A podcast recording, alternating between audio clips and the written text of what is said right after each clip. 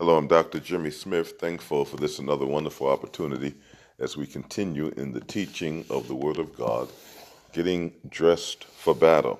Let's pick up in Ephesians and chapter 3, and let's pick up in verse 16. Above all, taking the shield of faith, wherewith you shall be able to quench all the fiery darts of the wicked. We're saved by faith we experience answer to prayer by faith. We please God by faith. Faith is the substance of things hoped for, the evidence of things not seen. By faith, we walk by faith, and faith come by hearing and hearing the word of God. Our faith becomes strengthened, and we increase in the faith in God because of learning more about Him.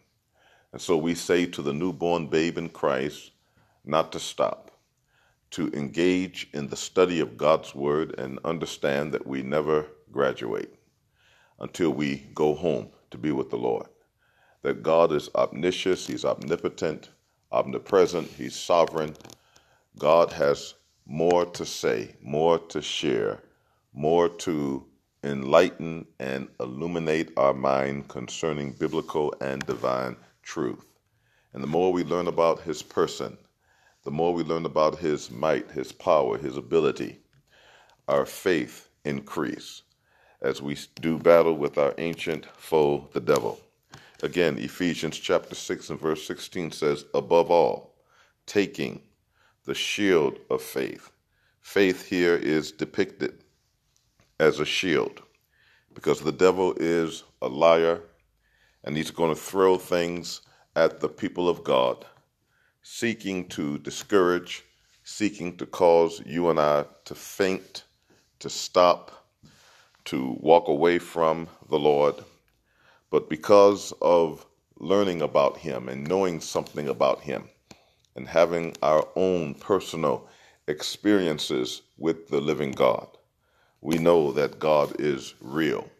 We know that God is able we know and we believe that He's omnipotent and that He has the last say, that God is sovereign. God is in absolute, complete control. And so when the devil would come, as he would seek to discourage, seek to slow us down, seek to stop us, and even his desire to kill us, as he comes with his poison, as he comes with deception and with deceit the shield of faith will not permit him to get to us. It will bounce off, if you will, the shield, and we will continue to walk with the Lord in victory. What a great depiction of faith that it is a shield. But, beloved, we have to become fortified, we have to become anchored in the Lord the reason why Bible study, our own individual Bible study, is important. The reason why Sunday school is important. The reason why midweek prayer meeting and Bible study important. Christian books important.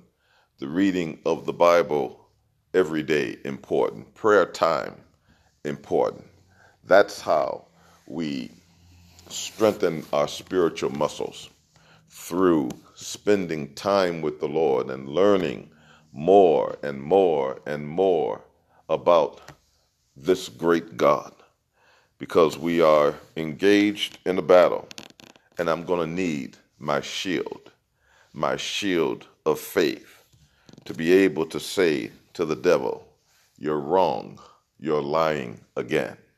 And because of faith, we'll be able to do great things as we think about Hebrews chapter 11 and we see the great hall of faith. We think about Noah.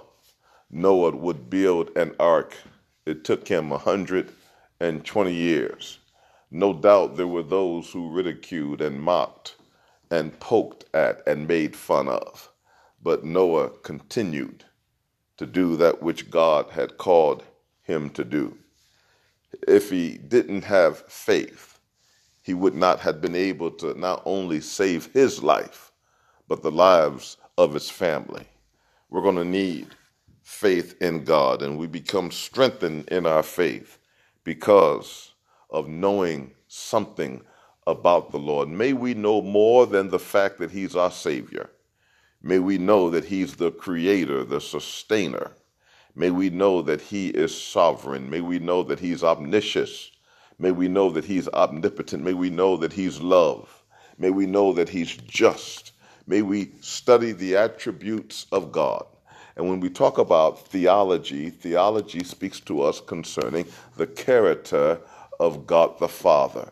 When we study Christology, that speaks to us concerning the person and the work of the Lord Jesus Christ. And when we study pneumatology, that speaks to us concerning the work and ministry of the Holy Spirit. We believe in one God who eternally exists in three persons God the Father and God the Son and God the Holy Spirit. And they are co equal and co eternal. We're going to need to learn about each one. Why? Because it will increase our faith, it will enhance our faith as we seek to do battle with the devil who is relentless and he knows exactly what we're doing and he has attacked and he will attack. Let's go further. Verse 17 and take the helmet of salvation and the sword of the Spirit which is the Word of God. May I take the helmet of salvation. Note that salvation is depicted concerning a helmet. A helmet is placed over the head to protect my head, to protect my mind. May I know, in other words, better than I know my name, that I am redeemed that I'm blood washed, that I'm saved. And may I go further and be able to say, I also know that I cannot and will not lose my salvation. And may I know that there are several verses, a good 10 verses in the New Testament that reveal to me that once saved, always saved. And that is irreversible because the devil wants to tell me that I'm not a child of God. The devil wants to tell me that because I sin, and, and, as long as I'm in the flesh, I'm going to sin by word and by thought and by deed. And the devil wants to shame me.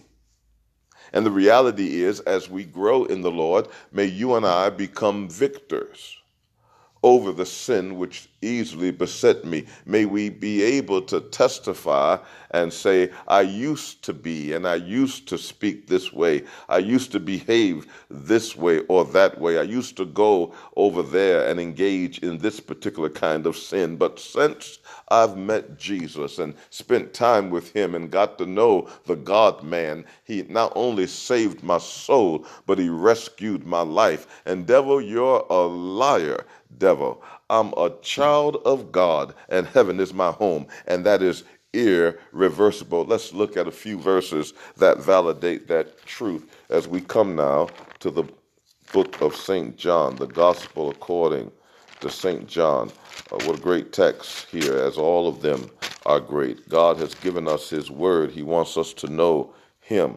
He wants us to know that we can become redeemed, can become saved. He wants us to know that our salvation is secure. Note the text, St. John and chapter 5 and verse 24. The Bible says, Verily, verily, I say unto you, he that hear my word and believe on him that sent me hath everlasting life and shall not come into condemnation but is passed from death unto life.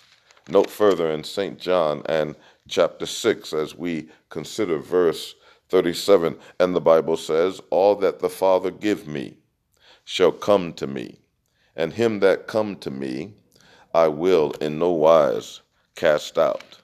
Let's go further. Note further in St. John, and this time let's consider chapter 10 as we pick up now in verse 27. St. John chapter 10, verse 27. My sheep hear my voice, and I know them, and they follow me, and I give unto them eternal life, and they shall never perish, neither shall any man pluck them out of my hand. My Father, which gave them me, is greater than all, and no man is able to pluck them out of my Father's hand. I and my Father are one. What a great truth as we look at Jesus, as we look at God the Father. And we know at the moment of salvation, God in the person of the Holy Spirit indwells the believer, Ephesians chapter 1 and verse 13. And Ephesians chapter 4 and verse 30 tell us that we are sealed with the Holy Spirit until we make our transition home. Hallelujah. Beloved, once saved, always saved. We believe that. The Bible teach that. Let's look at another passage in the book of Romans, Romans and chapter 8. And we have a great text here, as we've said before, and all of them are great. Note the text, Romans and chapter 8. Let's pick up in verse 35. Who shall separate us from the love of Christ? Shall tribulation or distress? Or persecution or famine or nakedness or pearl or sword. As it is written, For thy sake we are killed all the day long, we are accounted as sheep for the slaughter. No, in all these things we are more than conquerors through him that loved us. Verse 38 For I am persuaded that neither death, nor life, nor angels, nor principalities, nor powers, nor things present, nor things to come, nor height, nor depth, nor any other creature shall be able to separate us from the love of God, which is in Christ Jesus our Lord. Hallelujah. We are kept we are secure. I want to go to two more passages because they're powerful, and I want you to know them here in 1 John. 1 John and chapter 5. Consider with me, please, verse 13.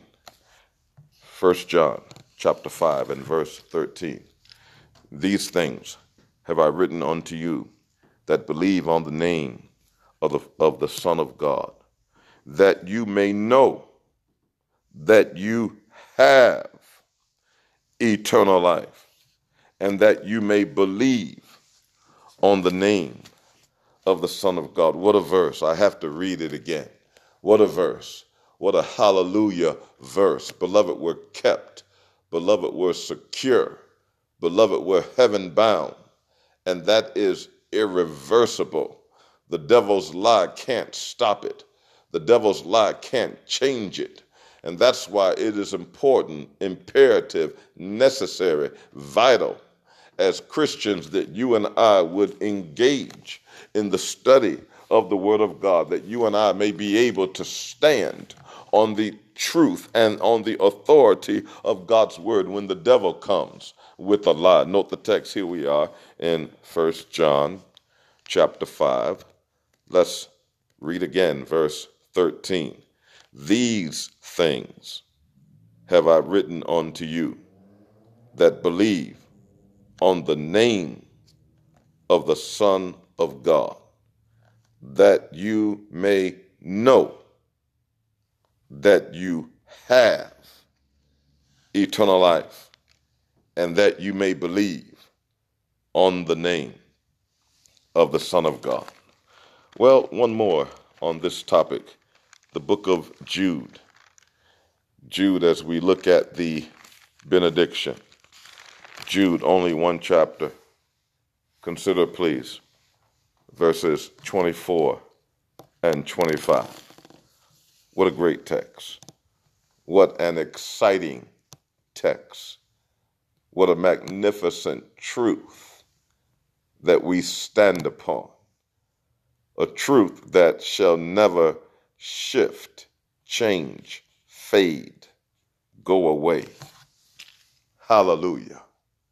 Verse 24, the book is Jude. Now unto him that is able to keep you from falling and to present you faultless before the presence of his glory with exceeding joy to the only wise God our Savior be glory and majesty, dominion and power, both now and ever. Amen. We are kept. We are secure. We are anchored in Jesus. And that will never change. Help us, Lord, to be rooted and grounded in the Word of God. And help us to put on the whole armor of God, for we are engaged in a spiritual battle, spiritual warfare. But the victory is ours. And so we're told to put on the helmet of salvation, helmet suggesting to protect the mind, protect the head, protect that which we know and understand concerning redemption. And then also in verse 17, we're told to take the sword of the Spirit, which is the Word of God. 2 Timothy and chapter 2 and verse 15, the classic, perhaps one of the verses that we first learn as we become new students to the Bible. And we see there the commandment, the charge to keep we have, a God to glorify. How? By studying first the Word of God. 2 Timothy 2.15, study to show thyself approved unto God, a workman that need not to be ashamed, rightly dividing the word of truth. We're told to do battle with our ancient foe using the sword of the Spirit. The word of God is a sword, and within 2 Timothy 2:15 we see four reasons why to study this sword.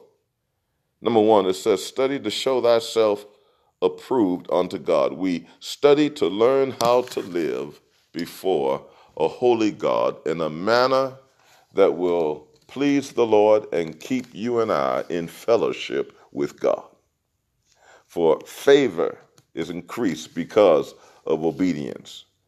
The joy of the Lord increased because of obedience. Answer to prayer, the chances are increased that it will be a yes because of obedience.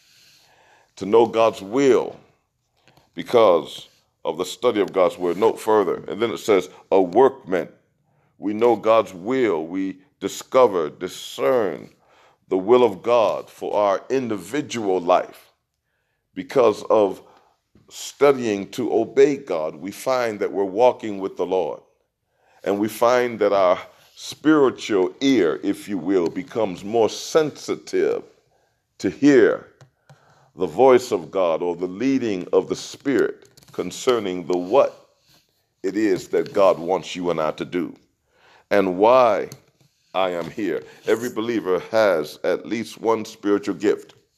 No one has them all. Some have more than one, but no one has them all. And it is the Spirit of God who reveals, give, share, unfold, manifest the gift that God has given to us. And so we study to learn how to live. We also study to learn what to do. And then it says, a workman that need not to be ashamed, we study so that we may speak with great clarity and with great courage and great boldness the inspired, inerrant, infallible Word of God and share the gospel that others might become saved and share it as if it is true because it is. And we know that it's true experientially as we think about what the gospel has done within our own individual life. And then lastly, we study so that we may get the text correct, get the subject correct, because we are bombarded with heresy bombarded with false teaching, false doctrine, And so we study and we say, Thank you, Lord. Thank you for opportunity. Thank you for a chance to serve. Thank you for the opportunity to be on your team, understanding that we don't have to serve, we get to. And because of spending time with the Lord, we're able to serve well so that when we see him, he'll say, Well done, thou good and faithful servant. Hallelujah. Hallelujah. I thank you. Hello, I'm Dr. Jimmy Smith. Very thankful for this wonderful opportunity once again in the teaching and preaching and explaining and expounding of the Word of God. We're in the book of Philippians today, and let's pick up in chapter 1, beginning in verse 10. That ye may approve things that are excellent, that ye may be sincere and without offense till the day of Christ, being filled with the fruits of righteousness, which are by Jesus Christ, unto the glory and praise of God. But I would you should understand, brethren, that the things which happen unto me have fallen out rather unto the furtherance of the gospel, so that my bonds in Christ are manifest in all the palace and in all other places. And many of the brethren in the Lord, waxing confident by my bonds, are much more bold to speak the word without fear. Some indeed preach Christ even of envy and strife, and some also of goodwill. The one preach Christ of contention, not sincerely, supposing to add affliction to my bonds. But the other of love, knowing that I am set for the defense of the gospel. What then, notwithstanding every way, whether in pretense or in truth. Christ is preached, and I therein do rejoice, yea, and will rejoice. Here we see in chapter 1, Paul, as he writes under the inspiration of God, we find him in a dungeon, we find him in a cell, not because of a crime that he had committed, but simply because he was on fire for the Lord and he was serving the Lord and he was faithful unto God. And sometimes preaching truth, preaching the Bible, will get the preacher in trouble in this ungodly, demonic world that we live in. And Paul, he maintained himself. He stayed the course. He stayed encouraged. He remained to preach and teach and pray. He had a secure mind. How is it that God was blessed uh, to use him and Paul was blessed to be used of God because his mind was made up. He had a secure mind, come what may. Uh, he decided to stay the course. He decided not to flinch, not to turn to the left nor to the right, but to stay anchored in the Lord. And he had a perspective of this was the will of God for him. Therefore, he knew he was in the will of God. He knew he was where God had wanted him to be, and God would permit him to see the fruit of his labor, even the fruit of his imprisonment. We know that Philippians is a prison epistle and that there are five prison epistles in the New Testament. Note some things as we come to verse 10 that you may approve things that are excellent, that you may be sincere and without offense till the day of Christ. We see here that Paul, he's writing to the saints at Philippi and he's concerned about them. And he says to them, I want you to become sincere and I want you to live unto the Lord without offense. And I want you to do those things that God will approve to be excellent, even if it means landing in the dungeon, even if it means going through trial and tribulation. The Bible says, Man that is born of a few days and full of trouble. And we know that those who desire to live for Christ shall suffer persecution. But Paul's mind was anchored, it was secure in God, and he knew that God was with him, that God said he would never leave him, never forsake him, that he may boldly say, God is my helper, and I fear not what man will do. But not only that, he was able to see his fruit, the fruit of his imprisonment, the fruit of his crisis, the fruit of his labor, his faithfulness unto God. Beloved, may you and I decide that we're going to be faithful to God. May you and I decide that come what may, if they like me, if they do not, may I have the decision and the desire to be loved of God, to be in the will of God. It's not an issue of what man says, not an issue of what man does, uh, if they like me or not. What matters most is to be in the will of God. We already know that God loves us and He loves us unconditionally, but we're talking about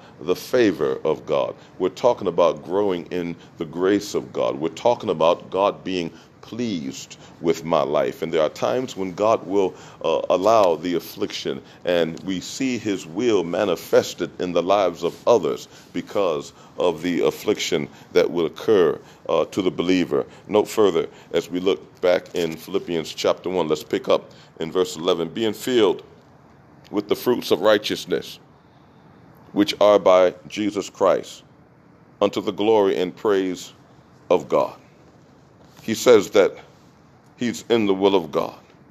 He says that although I'm not comfortable, I'm in a dark cell, a damp cell, a, a small cell, I'm sharing it with cat sized rodents. Yet he recognized that God had not left him, and he recognized that God was still using him, even in the midst of his plight, of his discomfort of his gloom and doom situation. He had a secure mind, he had a biblical perspective. He knew that God was still at work. And that's all that matters. God may allow the storm to come, He may allow the billows to rage. And yet, beloved, all that matters is to know that we are doing the will of God. We are walking with God, even in the midst of the storm, and that God will use the storm. And that's what we see here.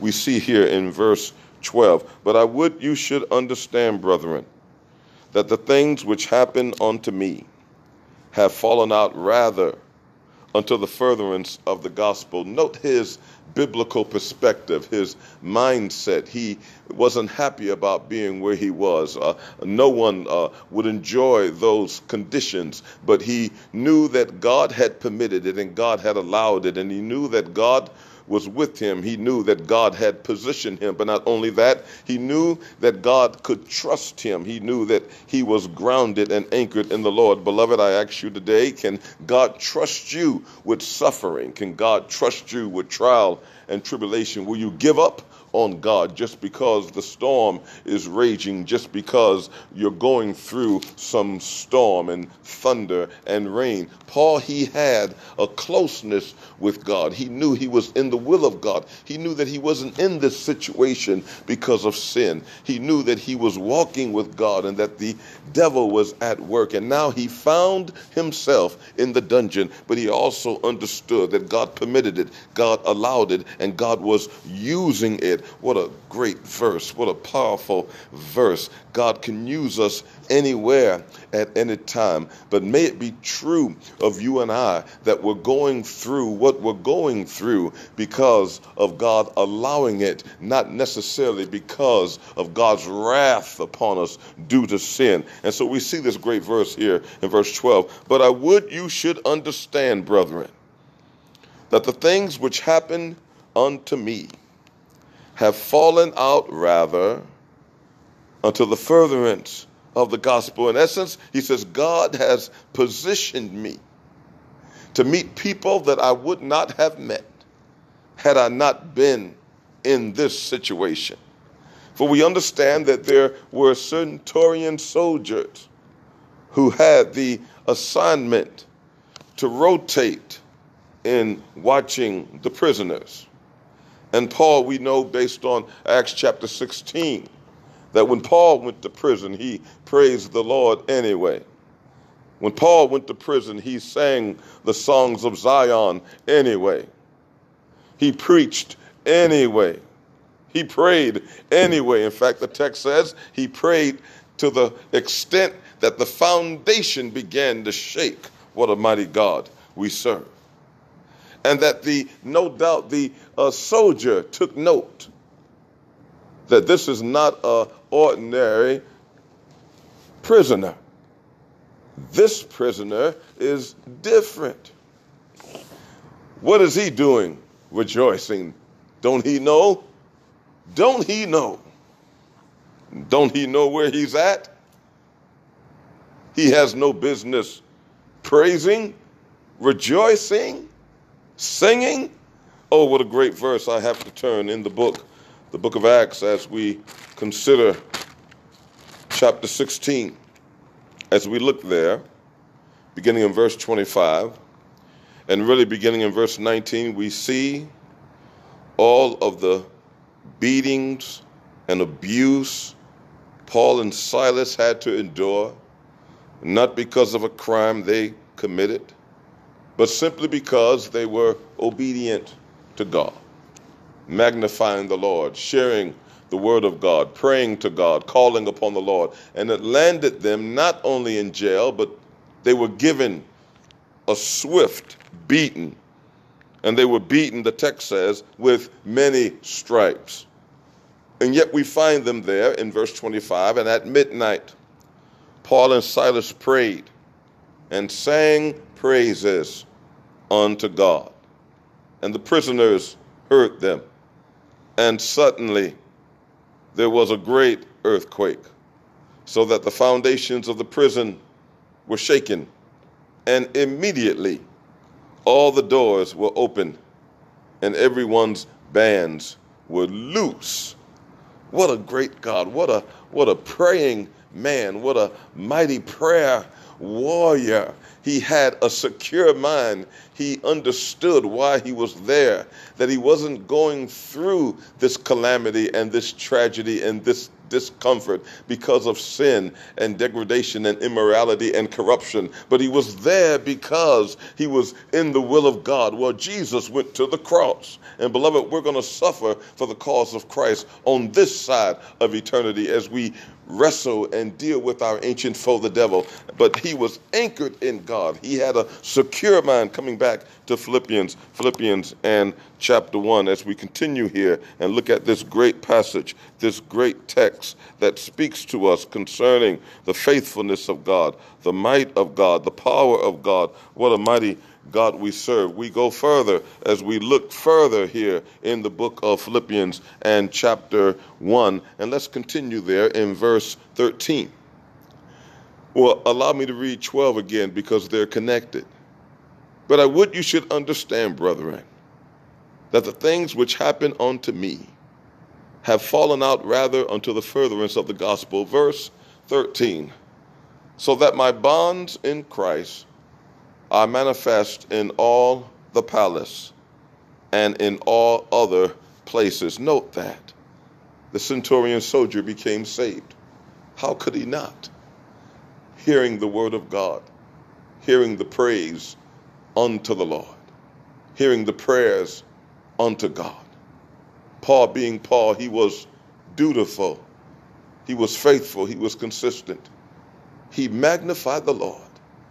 And the centurion soldier on guard, he heard the word of God. The text says, faith come by hearing, and hearing the word of God. And he became saved, and he called upon Jesus for himself. God had positioned Paul to meet people in prison, people that he would not have met had he not unjustly been thrown into the dungeon. But let's go further. In verse 14, we see other benefits of his false imprisonment, the injustice.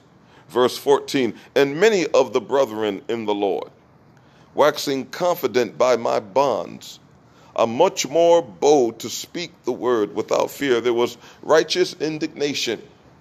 Other brothers who were prior to Paul being thrown in the dungeon perhaps were not as on fire for God, were not as obedient, were not as consistent, were not soul winning, did not have a mind bent toward sharing their faith. But now to hear that Paul is thrown in the dungeon, and not just thrown in the dungeon, but to experience a swift, severe beaten, there's such a thing as righteous indignation. And so now we find others who were free and safe and secret disciples. The, the indignation was so great, the text says that they became bold they became bold. Note the text there again, verse 14. And many of the brethren in the Lord, waxing confident by my bonds, my, my affliction, my trial, my tribulation, the unjust uh, tribulation had done something to others who knew me, who loved me, who knew that I was not a crook, not a criminal, not a charlatan, not a phony, but sincere. And they became angry to the point that now they were speaking, they were sharing the message of the gospel. They should have been speaking before in advance, but now the, the, the, their feet were in the fire and they were inspired. God used Paul's imprisonment not just to win people to Christ, whom he would not have met, but also to ignite a revolution in the hearts of believers. Note further there in verse 15 some indeed preach Christ even of envy and strife, and some also of goodwill.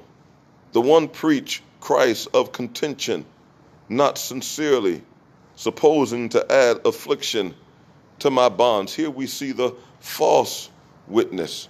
Here we see those who were not saved, those who hated Paul. And they were satisfied and glad that Paul was thrown in the dungeon because of Jesus. And somehow they reasoned, no doubt the devil had spoke to them, and they reasoned that, well, if preaching the gospel got this man in trouble, let me do some preaching. Let me do some preaching, hoping and supposing that it will increase the affliction to Paul. Beloved, the re- reality is this is the gospel that saves. The reality is a a person who's not saved can share the gospel. The gospel is the death, the burial, and resurrection of Jesus Christ. And other people can become saved. And other people can become one, can become inspired, can become drawn. Why? Because the person is just the voice. John said, I'm just a voice crying in the wilderness. And here we find God using the unsaved voice, a heart full of malice, a heart full of anger, full of deceit, full of strife, full of hatred, hoping to add more affliction to a righteous man. And that's what we see there. Note again, as we consider this great verse, verse 14, and many of the brethren in the Lord, waxing confident by my bonds, are much more bold to speak the word without fear. And then verse 15 some indeed preach Christ even of envy and strife, and some also of goodwill. The one preach Christ of contention, not sincerely, supposing to add affliction to my bonds, but the other of love, knowing that I am set for the defense of the gospel. Verse 18 What then, notwithstanding every way, whether in pretense or in truth, Christ is preached. And I therein do rejoice, yes, and I will rejoice. God will use anyone. How interesting we see the Apostle Paul, a good man, a faithful man, a godly man. He went through something. It was uncomfortable, it was unpleasant, but because of a secure mind, he was anchored in the Lord. He was steady. He was solid. He was spiritually mature. God was able to use him. Some believers, if the wind just blow hard, they'll quit. God can't use that voice, that witness. But Paul had the secure mind. Beloved, may we decide now that we're going to live for the Lord, come what may. Even when it caused some disturbance in our family, on the job, with our friends, in the church, may we decide now that we're going to live for the Lord and die for Him if I must. But to be absent from the body is to be present with the Lord. Help us, Lord. Help us to grow to such depth, such height in God, that all that will matter to us is to please the King, the King of Kings and the Lord of Lords. Help us to grow and to mature to that level of spiritual maturity. For those are the believers that God is able to use anywhere and everywhere at any time. Help us, Lord. Grant it to be so, we ask it in the mighty name of Jesus. Amen.